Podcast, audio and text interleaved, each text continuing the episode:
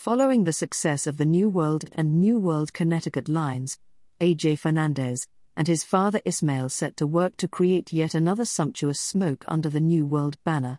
For this go around, the Fatherson team have created a true Nicaraguan Puro that has created quite a buzz amongst Puro fans, New World Puro Especial.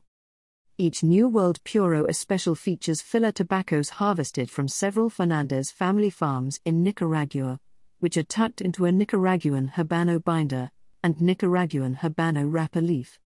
This medium to full bodied smoke offer up rich earth, spice, nut, pepper, and cocoa flavors.